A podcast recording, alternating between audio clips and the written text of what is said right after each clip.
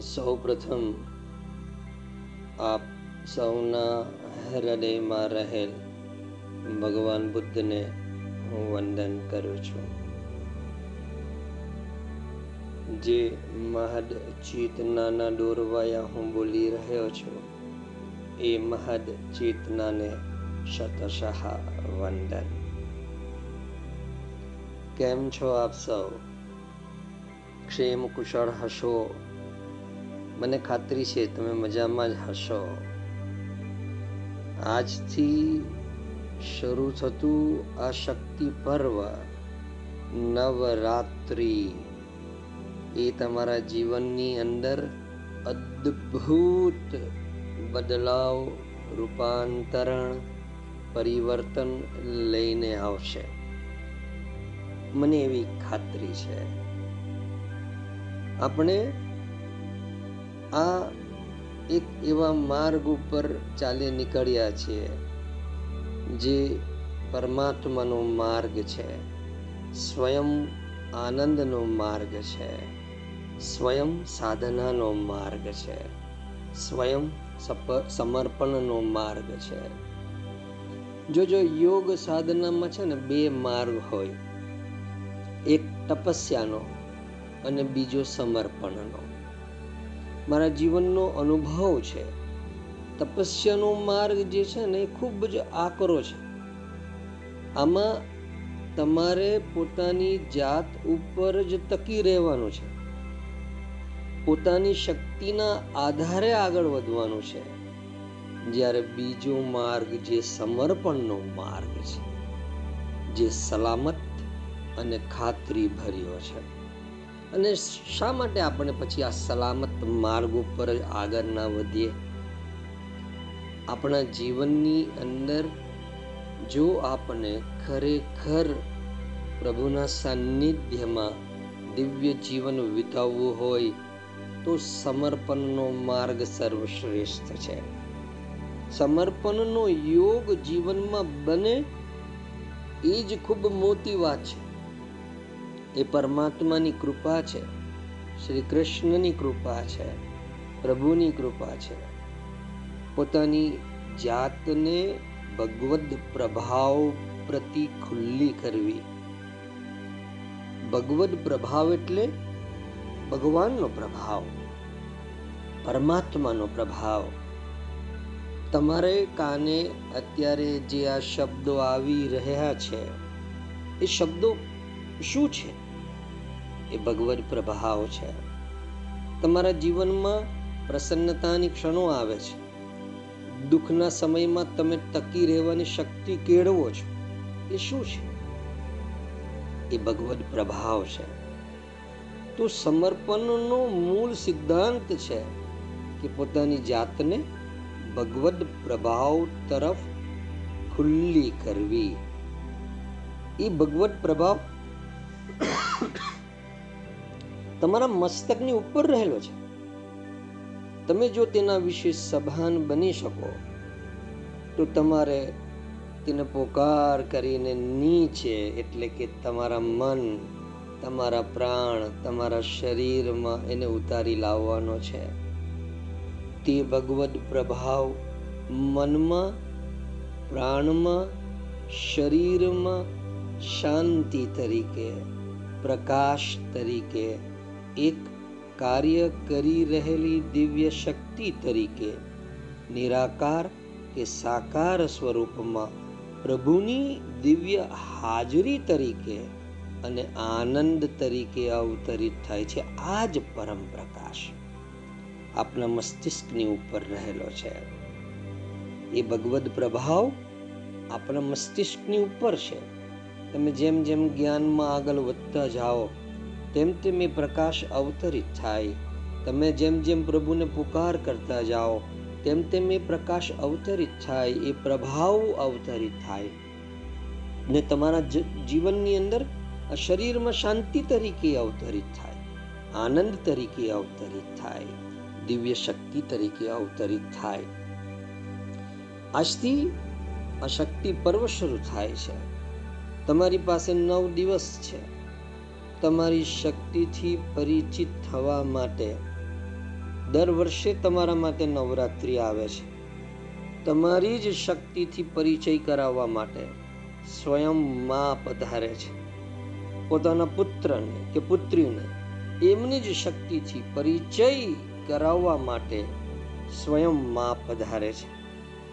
દર વર્ષે આપણને સમજાવવામાં આવે છે, પરંતુ વ્યર્થ હજી પણ સમય નથી ગયો. ચૂટકીથી નથી સમજાતું તો તાલીથી તો સમજો. નવ દિવસ કેટલીય તાલીઓ સાંભળી પણ એ પરમ શક્તિ સ્વરૂપાની તાલી હજી સંભળાય નથી. આ દુનિયા જેને તમે યથાર્થ કહો છો તે ક્યારેય અસ્તિત્વવાન નહીં હોત. અગર તમારામાં એ યોગ્યતા નહીં હોતી કે પોતાના આત્મામાં ઉત્પન્ન ભાવનાઓને આ યથાર્થોના રૂપમાં અનુભૂત કરી શકો. અત્યારે તમારું જેવું જગત છે એ તમારામાં ઉઠતી ભાવનાઓનું જ ઠોસ સ્વરૂપ છે. બીજાને દોષ દેવાની જરૂર નથી કે મારું જગત આવું કેમ છે.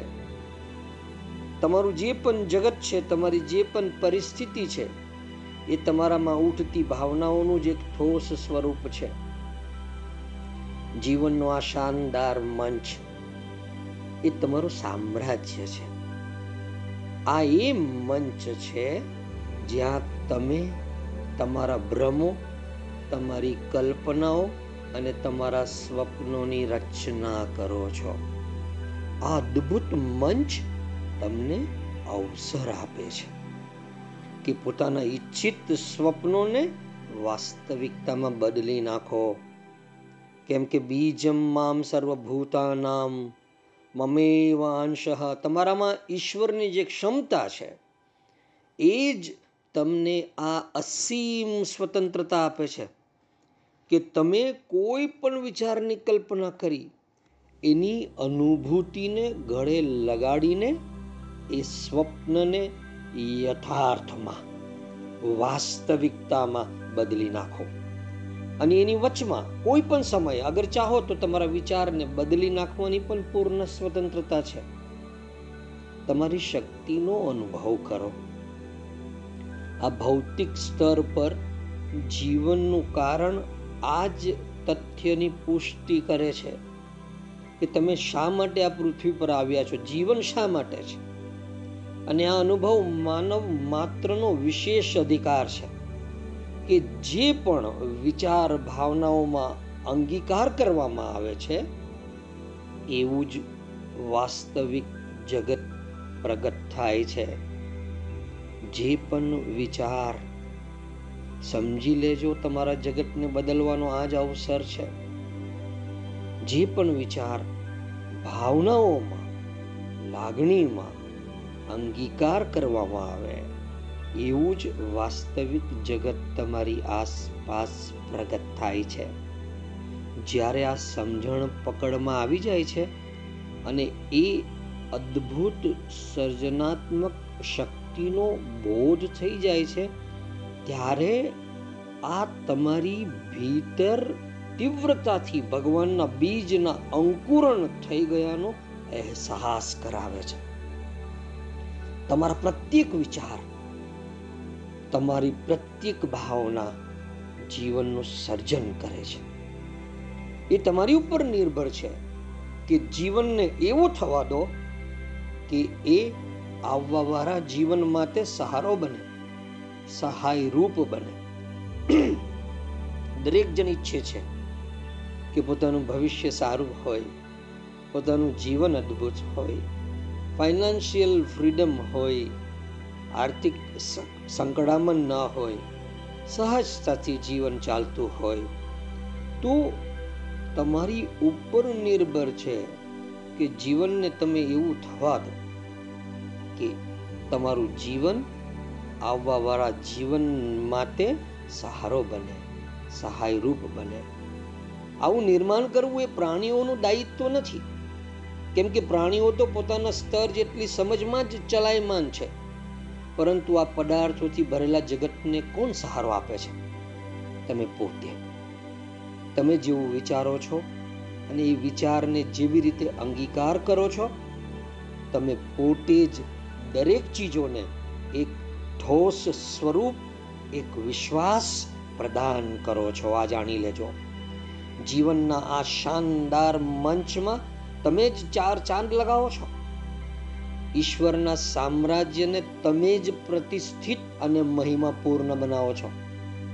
તમે આ બધી વાતો નથી જાણતા, કેમ કે તમને હંમેશાથી એવું જ લાગે છે કે તમે ફરિશ્તાથી નીચે છો, દેવદૂતથી નિમ્ન છો.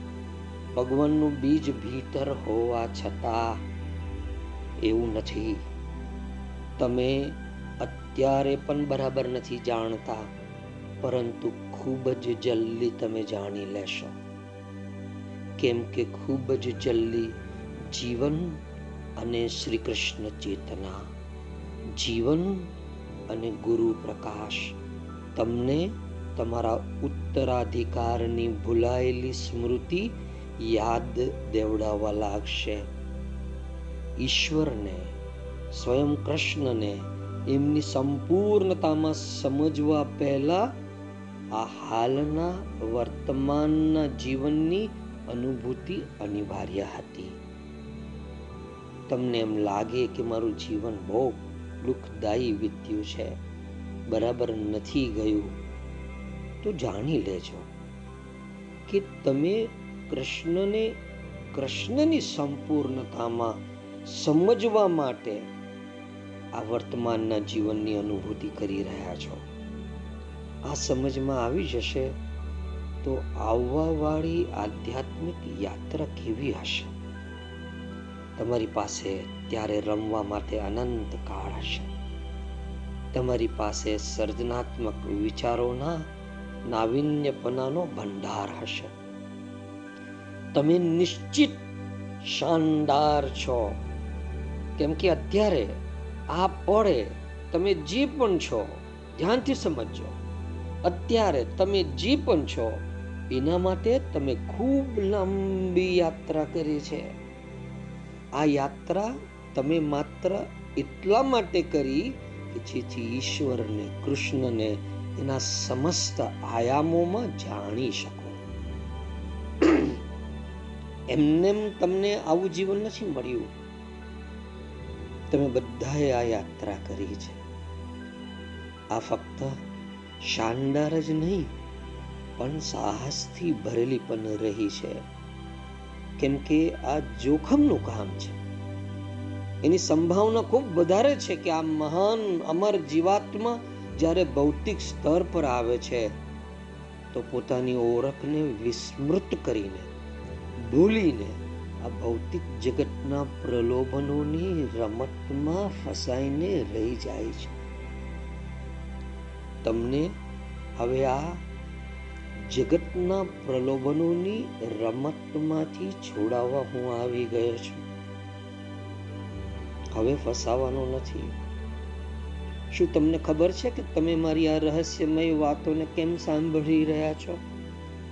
કારણ કે તમને ખબર છે કે મેં જે કંઈ પણ કહ્યું છે એ સત્ય છે. પૂછી લો તમારા હૃદયને. તમે બધા એ રસ્તાની શોધમાં તડપી રહ્યા છો.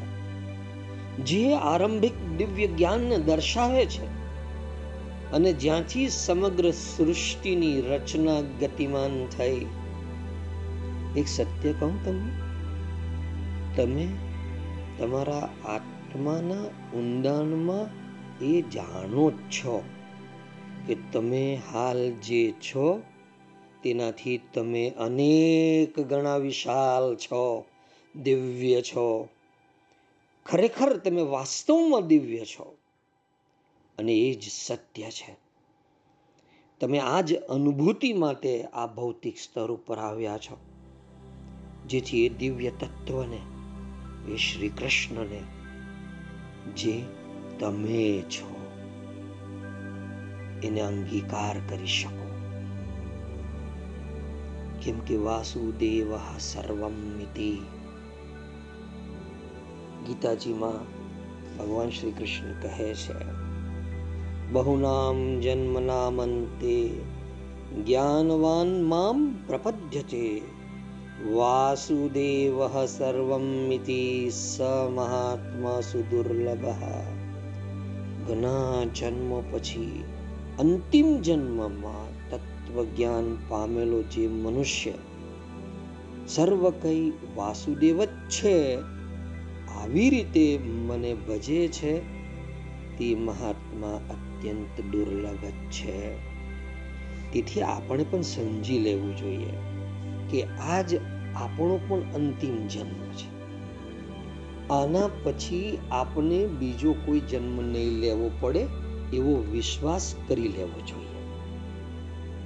મારા ગુરુજી હંમેશા કહેતા કે સમર્પણનો એક સિદ્ધાંત એ પણ છે કે ગુરુની વાત માની લેવી.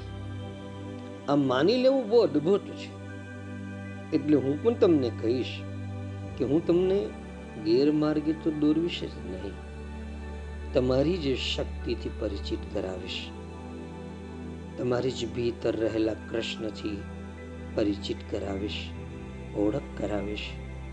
અને પછી જીવનના આનંદનો ફુવારો એવો તો ફૂટશે કે તમે કિલ્લોલ કરતા થઈ જશો.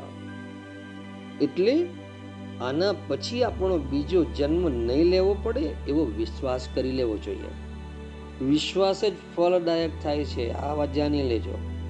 ને આવો પ્રકારનો વિશ્વાસ કરી લેવામાં તમારું શું નુકસાન જવાનું છે? આવો વિશ્વાસ કરવાથી આપણને મુક્તિ મળે અથવા ન મળે? પણ માની લેવાથી કોઈ નુકસાન તો છે જ નહીં ને.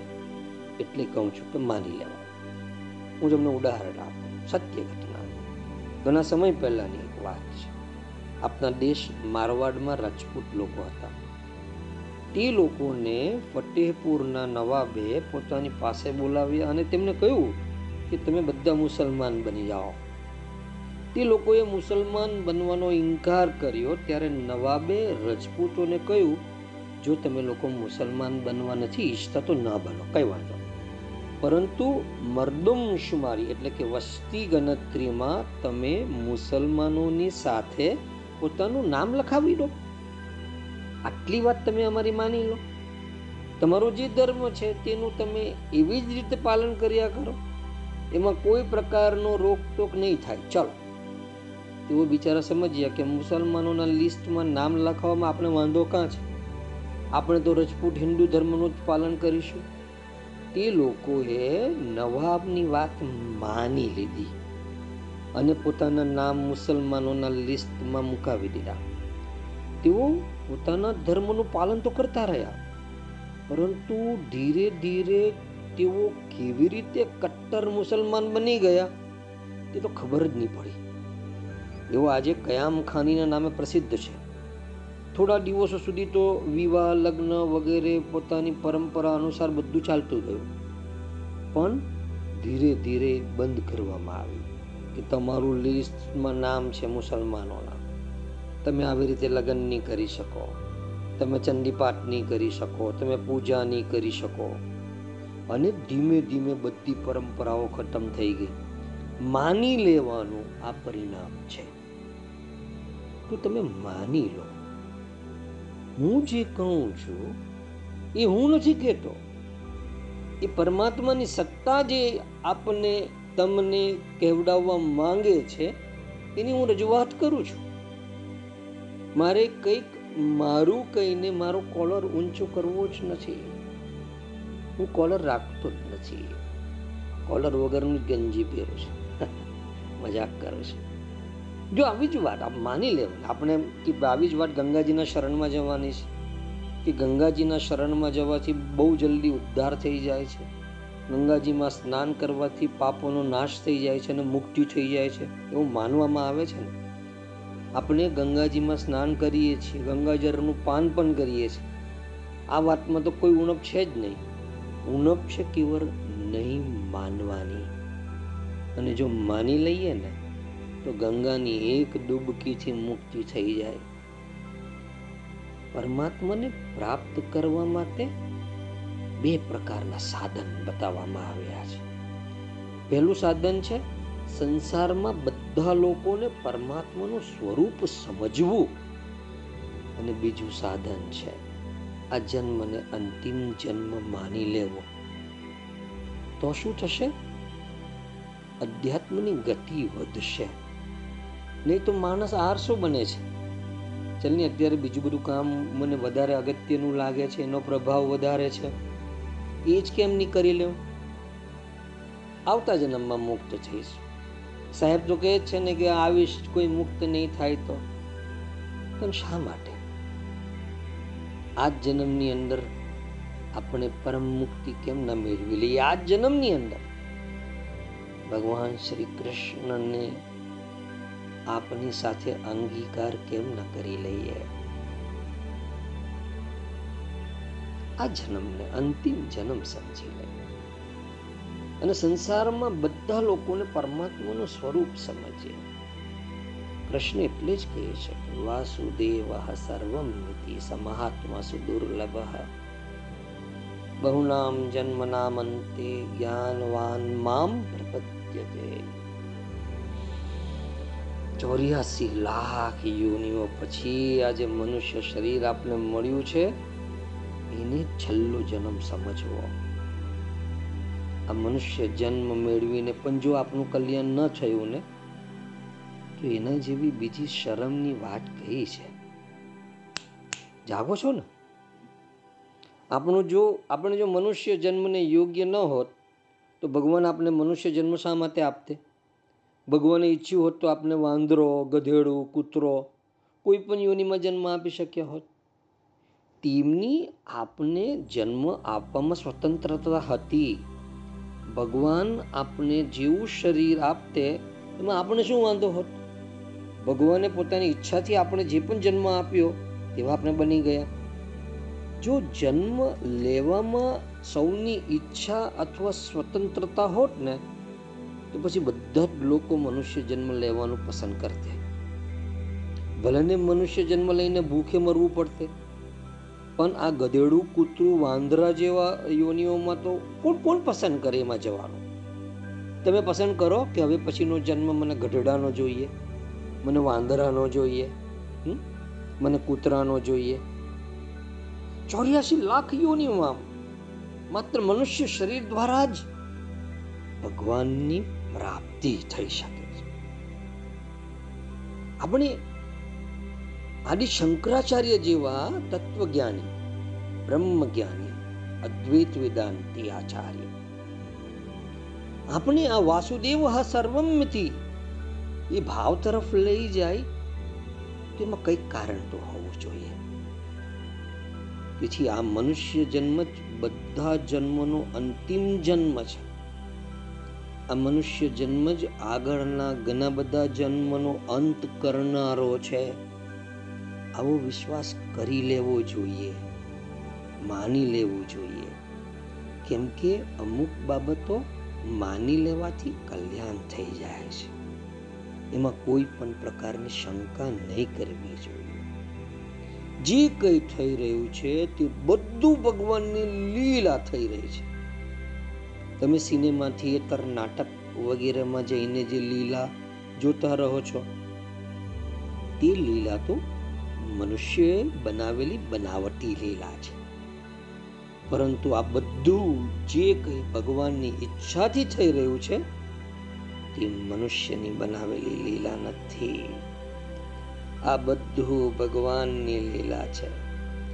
તેને અસલી લીલા સમજીને આનંદ મગ્ન થવું જોઈએ. આ પ્રકારનો ભાવ થવાથી આપણામાં રાગ દ્વેષનો અભાવ થઈ જશે. અને રાગ દ્વેષ નહીં રહેવાથી કામ તથા ક્રોધનો આપોઆપ નાશ થઈ જશે. કારણ કે રાગ દ્વેષથી જ કામ અને ક્રોધની ઉત્પત્તિ થાય છે. તમને કંઈક દેખાયું, કંઈક જોવાયું, રાગ થયો અટેચમેન્ટ થયો. કામ જાગૃત થઈ શકે છે. તમારી કામનાની વચ્ચે કંઈક આવી ગયું, કોઈક આવી ગયું, દ્વેષ થઈ જાય, ક્રોધ આવી શકે છે. પણ રાગ દ્વેષ જ ન હોય તો કામ ક્રોધની ઉત્પત્તિ નથી થતી. એટલે આપણે આપના મનની અંદરથી આ બધું કાઢી નાખો જે પણ કઈ ચેષ્ટા કાર્ય થાય છે, બધી ભગવાનની લીલા છે. આવું માનવું અને ભાવ રાખવો એ ખૂબ જ કિંમતી વસ્તુ છે. આ ઉપરાંત, જો તમે માની લીધું કે આ બધી ભગવાનની લીલા થઈ રહી છે, તો આવું માની લેવાથી તમને એક એવા પ્રકારના સુખ, શાંતિ તથા આનંદની પ્રાપ્તિ થશે. જે આજ સુધી ચોક્કસ જ તમને આખા જન્મરામાં નથી મળી હું તમને નિશ્ચિતપણે કહી શકું કે આ રીતે બધામાં, બધા પ્રકારની ચેષ્ટાને ભગવાનની લીલા સમજી લેવાથી તમને તે શાંતિ મળશે કે જે આજ સુધી નથી મળી. આ શાંતિ ત્યાં સુધી મળતી રહેશે. કે જ્યાં સુધી તમે બધી ચેષ્ટાઓને ભગવાનની લીલા માનતા રહેશો. બહુ અદ્ભુત છે. દામોદર ગુણ મંદિર સુંદર વદનારવિંદ ગોવિંદ. ભગવાન સ્વયં આપણે કલ્પનામાં પણ ન આવે એવા કલ્યાણ ગુણોનો ભંડાર છે. મંદિર છે. તો યશોદા મૈયાની એક રસ્સી એમની કમરમાં બંધાઈ ગઈ તો એમાં કયું આશ્ચર્ય છે? જ્યારે મૈયાએ શ્રી કૃષ્ણને બાંધવા માટે છે ને એનો પીછો કર્યો. અને જ્યારે શ્રી કૃષ્ણની પાછળ પાછળ ભાગવા લાગ્યા, ત્યારે યશોદા મૈયાના માથામાં જે ફૂલો લગાવેલા તે બધા વિખરાઈ ગયા. એમના ચહેરા પર પરસેવો આવી ગયો. મૈયાને લાગ્યું કે, અરે, આ મારો લાલો મારા ખોળામાં આવીને બેસે છે, મારું દૂધ પીએ છે. મુઠ્ઠી જેટલી તો એની કમર છે. તો પણ આજે મારી પકડમાં નથી પકડાતું. અને મારા બાંધવાથી બંધાતો પણ નથી. આજે આ શું થઈ રહ્યું છે? જ્યારે મૈયા ત્રાસીને થાકી ગઈ, ત્યારે શું થયું? દ્રષ્ટવા પરિશ્રમમ શ્રી કૃષ્ણ કૃપયા આસિત સ્વબંધને આટલો બધો પરિશ્રમ યશોદા મૈયાનો જોઈને દ્રષ્ટવા પરિશ્રમમ શ્રી કૃષ્ણ કૃપયા આસિત સ્વબંધને શ્રી કૃષ્ણની બધી શક્તિઓ ભેગી થઈ જોજો સમજો બરાબર નિર્ગુણ શક્તિ કહે કે અમારા ગુણ કેવી રીતે લાગશે હું તો નિર્ગુણ શક્તિ છું હું કેવી રીતે બાંધીશ? અસંગ ગુણ કહે કે હું કેવી રીતે સંગ કરીને બાંધું? મને તો કોઈનો સંગ જ નથી. અદ્વૈત એટલે કે અદ્વિતીયતા.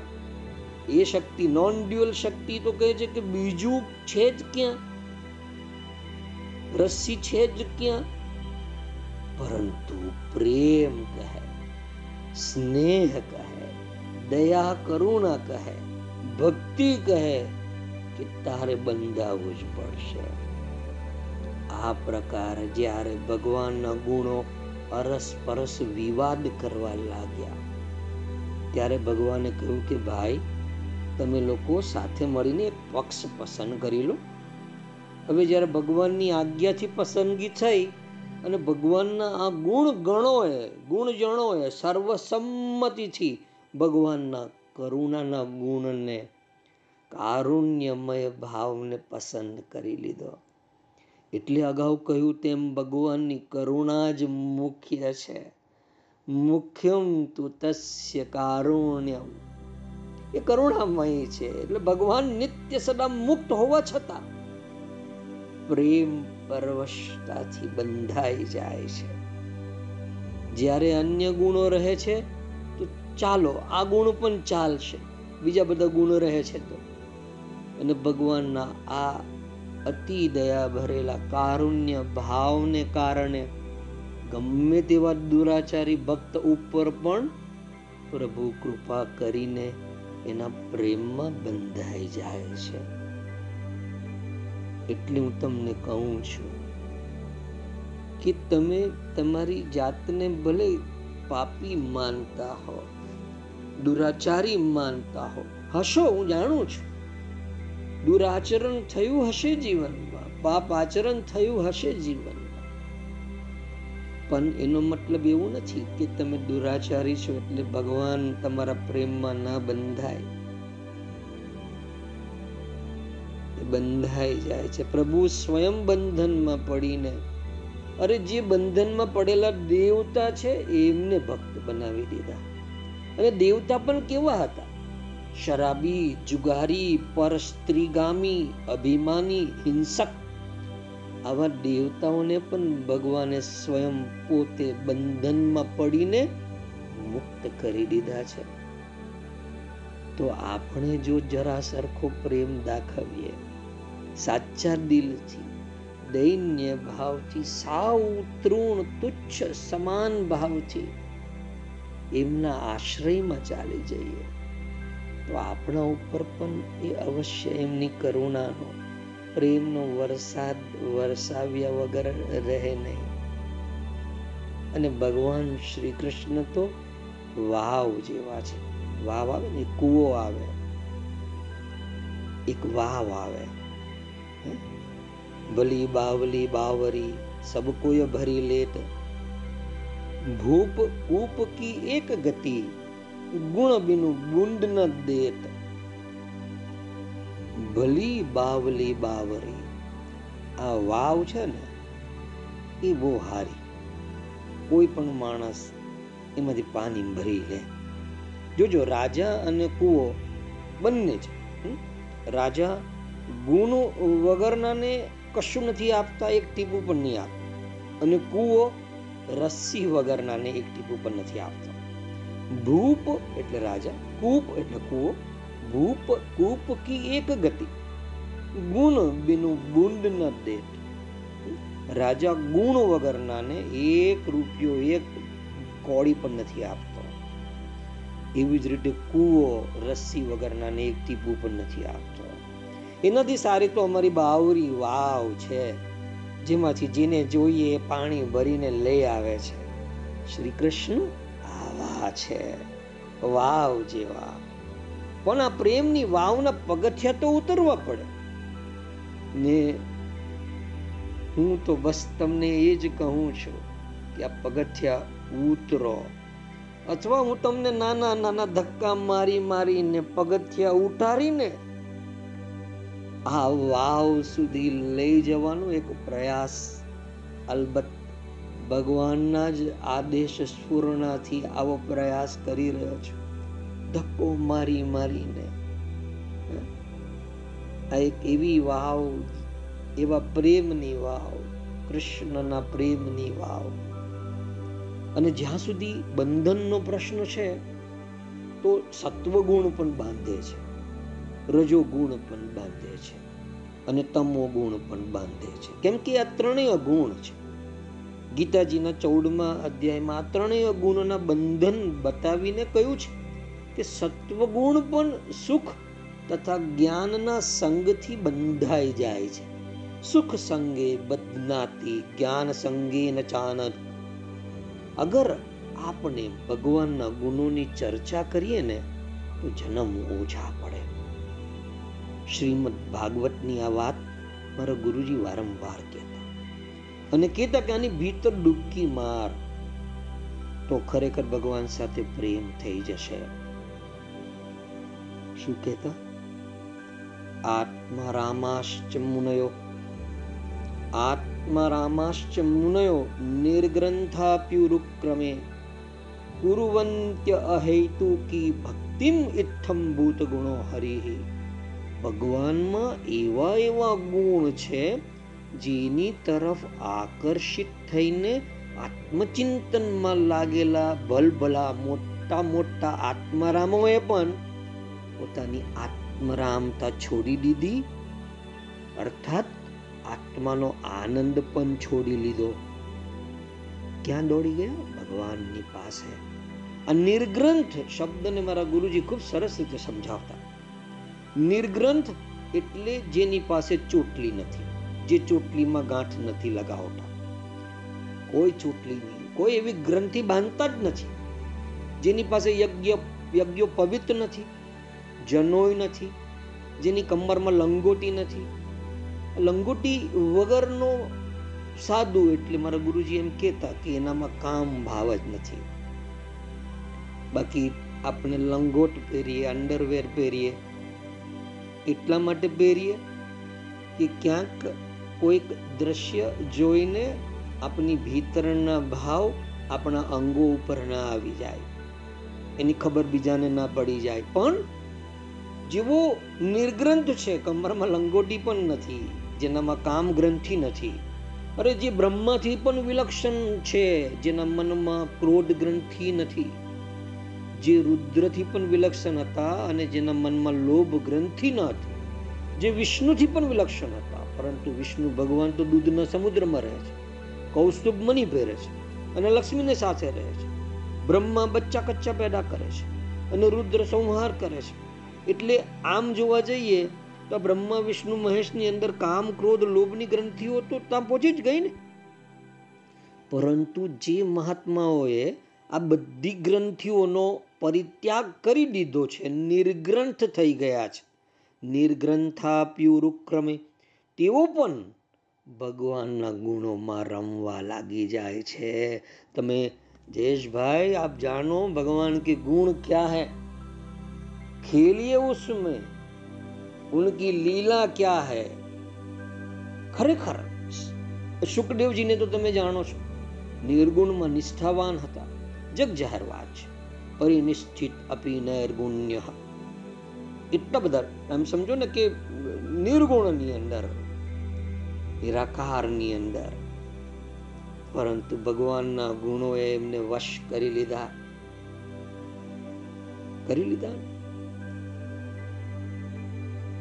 આપણે જોયું તો ખરું. બરહા પીડમ નતવર વપુ સાંભળીને ભગવાન શ્રી કૃષ્ણનું વર્ણન સાંભળીને એમનું આ નિર્ગુણની અંદર જે નિષ્ઠા હતી, જે સમાધિ હતી, એ શ્રી કૃષ્ણના ગુણો સાંભળીને, એમના રૂપને સાંભળીને, એમના ગુણોને સાંભળીને એમની સમાધિ તૂટી. પ્રાયેન મુનયો રાજન નિવૃત્તા વિધિષેદત. નૈર્ગુણ્યસ્થા રમંતે સ્મ ગુણાનુકથને હરે મોટા મોટા મુનિઓ. ભગવાનના ગુણોનું અનુકથન કરે છે. યક્ષોએ સ્તુતિ કરતા કરતા ગયું છે કે, હે ભગવાન, અમે બીજા કોઈ ગુણ તો નથી જાણતા. કેવળ એ જ ગુણ જાણીએ છીએ જે તમારી કમરથી લાગેલો છે, આ રસ્સીનો ગુણ. જાણો છો આ ગુણ શું છે? અમે આ ગુણ જાણીએ છીએ કે આ રસ્સી સાથે બંધાઈ ગયેલું એક ઉખલ રૂપ ખલ અને સાલું એ જડ ઉખલ રૂપ ખલમાં એ શક્તિ આવી ગઈ. એને દુષ્ટોથી પણ દુષ્ટ યક્ષ કુમારોનો જે જડ બની ગયા હતા, તેમનો ઉદ્ધાર કરી લીધો. જોજો, આ યક્ષ કહે છે, જે યક્ષ બંધાયેલા ઉખલમાં અને શ્રી કૃષ્ણના કમરે, દામોદર ના કમરે, દામોદર એની કમરે જે રસ્સી લપટાયેલી, એની સાથે યશોદામાએ જે ઉખલ બાંધી દીધું, એ ઉખલની અંદર શક્તિ આવી ગઈ. આ રસ્સી સાથે બંધાઈ ગયેલું એક ઉખલ રૂપ ખલ અને સાલું એ પણ જડ. એમાં શક્તિ આવી ગઈ અને એને દુષ્ટથી દુષ્ટ યક્ષ કુમારનો જે જડ બની ગયેલા, એમનો ઉદ્ધાર કરી દીધો. તમે સ્વયં કોઈનો ઉદ્ધાર કરી દો. ભગવાન, એમાં તો કોઈ આશ્ચર્ય નથી. એ તમે કરી શકો છો. પરંતુ તમારી કમર સાથે બંધાયેલ જડ, ખલ અને એનામાં ઉદ્ધાર કરવાનું સામર્થ્ય આવી ગયું. એનાથી મોટું આશ્ચર્ય બીજું શું હોઈ શકે? તો અમારા જેવા જડસુ પાપ આચરણમાં ડૂબેલા, અભિમાન, લોભથી ગ્રસ્ત, કામી, કપટી, દુરાચારી, જો તારી કમર બંધાઈ જઈએ તો પ્રભુ અમે પણ કોઈના ઉદ્ધારની શક્તિથી અવશ્ય ભરાઈ જઈએ. અમે પણ કોઈનો ઉદ્ધાર કરી શકીએ. ક્યાં સુધી હું આ ભગવાનના ગુણોનું વર્ણન કરું તમને ખરેખર? અરે ચોર બનીને લોકોનું મન પોતાની તરફ ખેંચી લે છે, ચીરહરણ કરીને પણ લોકોને પોતાની તરફ લોભાવી દે છે. યુદ્ધ ભૂમિથી ભાગીને પણ લોકોનું કલ્યાણ કરી દે છે. અને માટી ખાઈને પણ મેં માટી નથી ખાધી એવું કહીને માના હૃદયને જીતી લે છે. શ્રી રૂપ સ્વામી શ્રી રૂપ સ્વામીએ ભગવાનના ગુણોની ગણતરી રસોવઈ સહના પ્રસંગમાં કરી છે. એમને ગણીને સાહીઠ ગુણ તો ભગવાનમાં સ્થાપિત કર્યા અને કહ્યું કે ચાર ગુણ એવા છે જે ફક્ત અને ફક્ત શ્રી કૃષ્ણમાં જ છે. અન્ય કોઈમાં નથી. એ ચાર ગુણો છે. જે અવારનવાર હું બોલતો રહું છું, કહતો રહું છું. એક તો છે રૂપ માધુર્ય. આહા શું વાત કરું તમને? ભગવાન શ્રી કૃષ્ણના રૂપની. એ એટલા તો સુંદર છે, એટલા તો સુંદર છે. સમજો વિસ્માપનમ સ્વસ્ય ચ. જ્યારે પોતાને આરસીમાં જુએ છે ને ભગવાન શ્રી કૃષ્ણ ત્યારે સ્વયં પોતે આશ્ચર્યચકિત થઈ જાય છે. અને કહે છે કે અહમ અપી પરિભોગતું કામય રાધિકે. અરે રાધી, રાધા રાની આજ સુંદરથી તો વિવાહ કરવા માંગે છે. અહમ અપી પરિભોક્તુમ કામયે રાધિકેવ અરે રાધા રાની પણ આજ સુંદરથી તો વિવાહ કરવા માંગે છે. જો હું રાધા રાની હોત ને તો હું પણ આની સાથે જ વિવાહ કરત ભગવાન શ્રી કૃષ્ણ કહે છે. એમના જ સ્વયં પોતાના જ રૂપથી વિસ્મય પામીને વિસ્માપનમ સ્વસ્ય છ. કેટલા અદ્ભુત, કેટલી સુંદરતા, કેટલું રૂપ માધુર્ય. ભગવાન શ્રી કૃષ્ણનો બીજો ગુણ છે એમની લીલા માધુરી લીલા માધુર્ય. તે પોતાના ભક્તો સાથે લીલા કરે છે, જે છેડછાડ કરે છે, એ ચિત્તને તેના તરફ ખેંચ્યા વગર નથી રહેતી. મૈયાએ પૂછ્યું કે કેમ ભાઈ, તે માખણ કેમ ખાધું? શ્રી કૃષ્ણ કહે, મૈયા, તે મારા હાથમાં જે આ લાલ લાલ માનેક પહેરાવી દીધો છે મારા હાથમાં બહુ ચચરે છે, મારા હાથ બળે છે, એટલે મેં માખણના ગળામાં હાથ નાખી દીધા. અચ્છા લાલા, વાહ! તો આવી વાત હતી, તો પછી હાથનું માખણ તારા મોઢા ઉપર કેવી રીતે લાગી ગયું?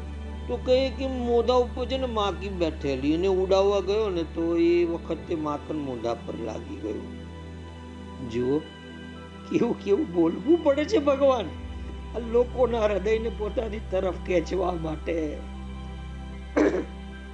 એની લીલા માધુરી છે.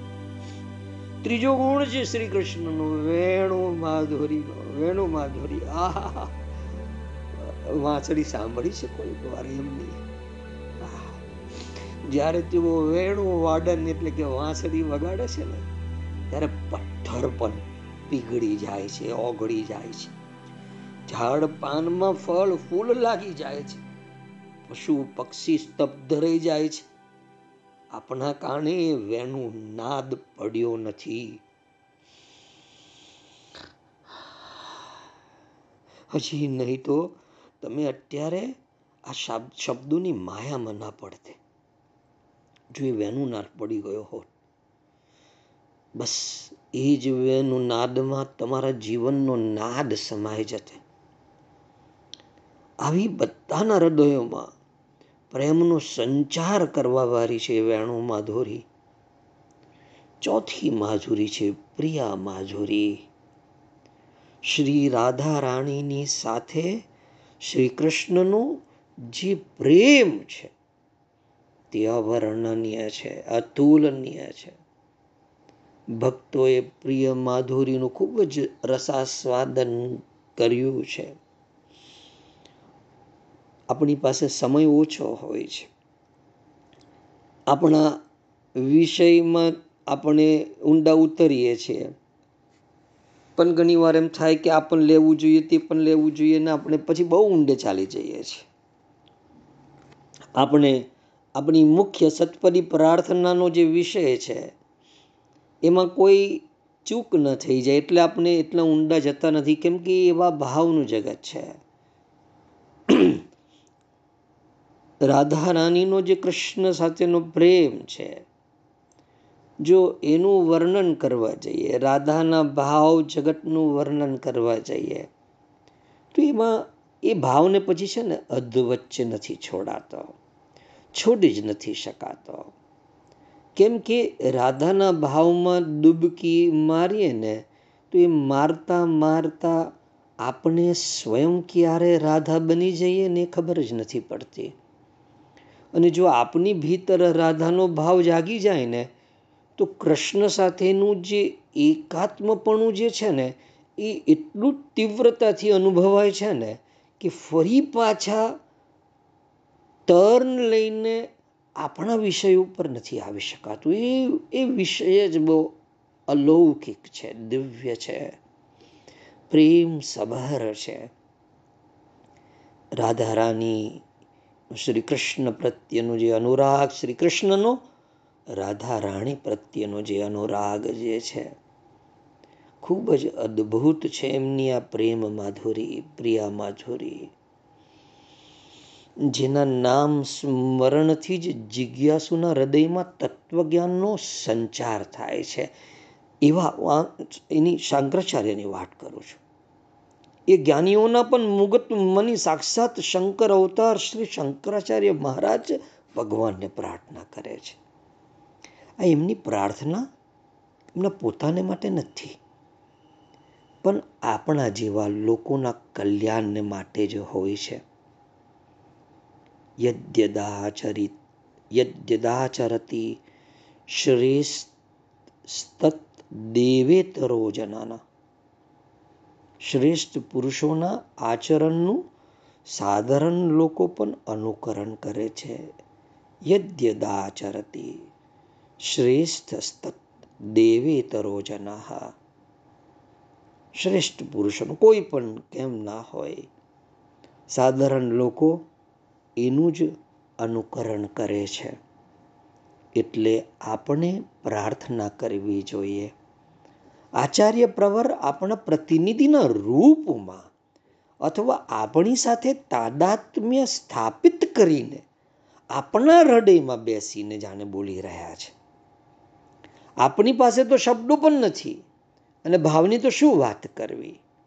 તો તેઓ આપણે પ્રાર્થના દ્વારા અદ્ભુત શબ્દો, અદ્ભુત અર્થો સાથે આપીને આપણા ભાવ જગતને ભગવાન તરફના જ ભાવને અગ્રિમતા અપાવી રહ્યા છે.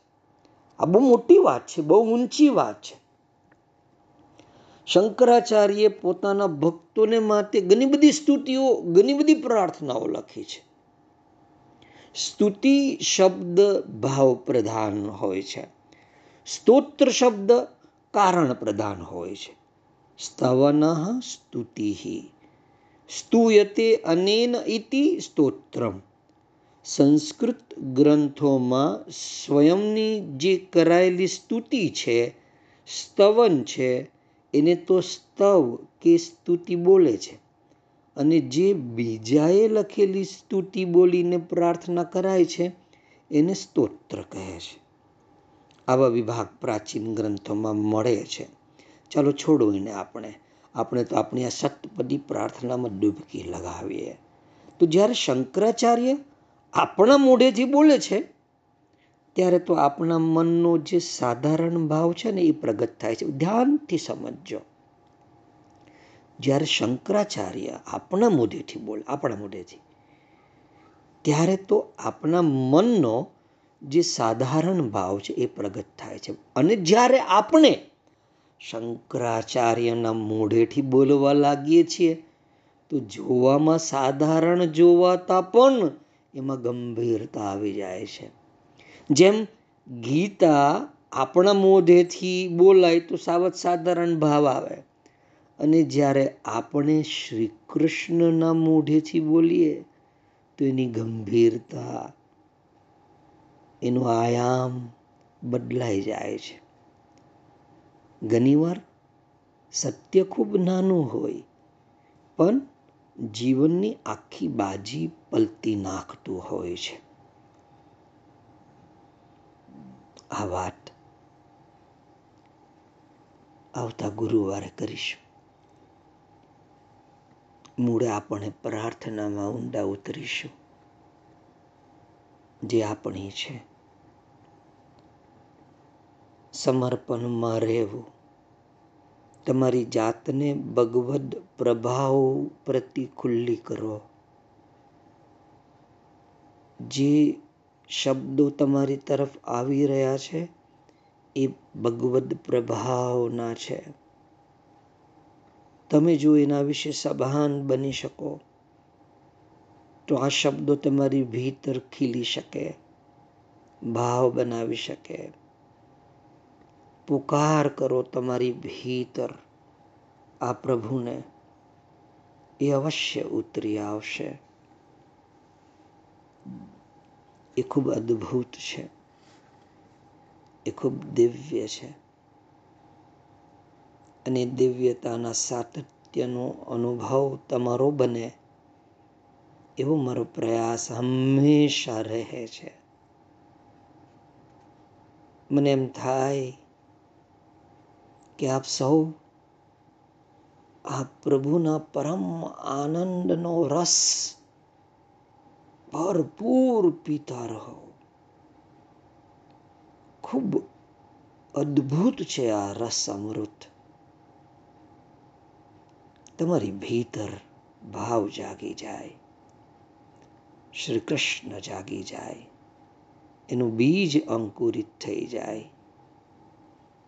તમે તમારી શક્તિથી પરિચિત થઈ જાઓ. આ નવરાત્રિના નવ દિવસ. ભલે આખું વર્ષ સાધના ન થઈ હોય, આ નવ દિવસ પ્રાતઃકાલે સવારે વહેલા ઉઠી જાઓ. એક નિયમ બનાવો. એક અનુશાસન લાદો તમારી ઉપર. કેમ કે જો તમારા જીવનની અંદર નાની નાની ગ્લિમ્સ નાની નાની સતોરીઓ, નાનો નાનો ભગવાનનો અનુભવ થતો હોય, ક્ષણિક આવીને ચાલી જાય, તો સમજી લેજો કે તમારી આધ્યાત્મિક ગતિ ધીમી છે. ડિસિપ્લિન, અનુશાસન ઓછું છે. નિયમ ઓછા છે. નિત્યક્રમ નથી બન્યો. આ નવ દિવસ નિત્યક્રમ કરો નિત્ય કર્મ કરો.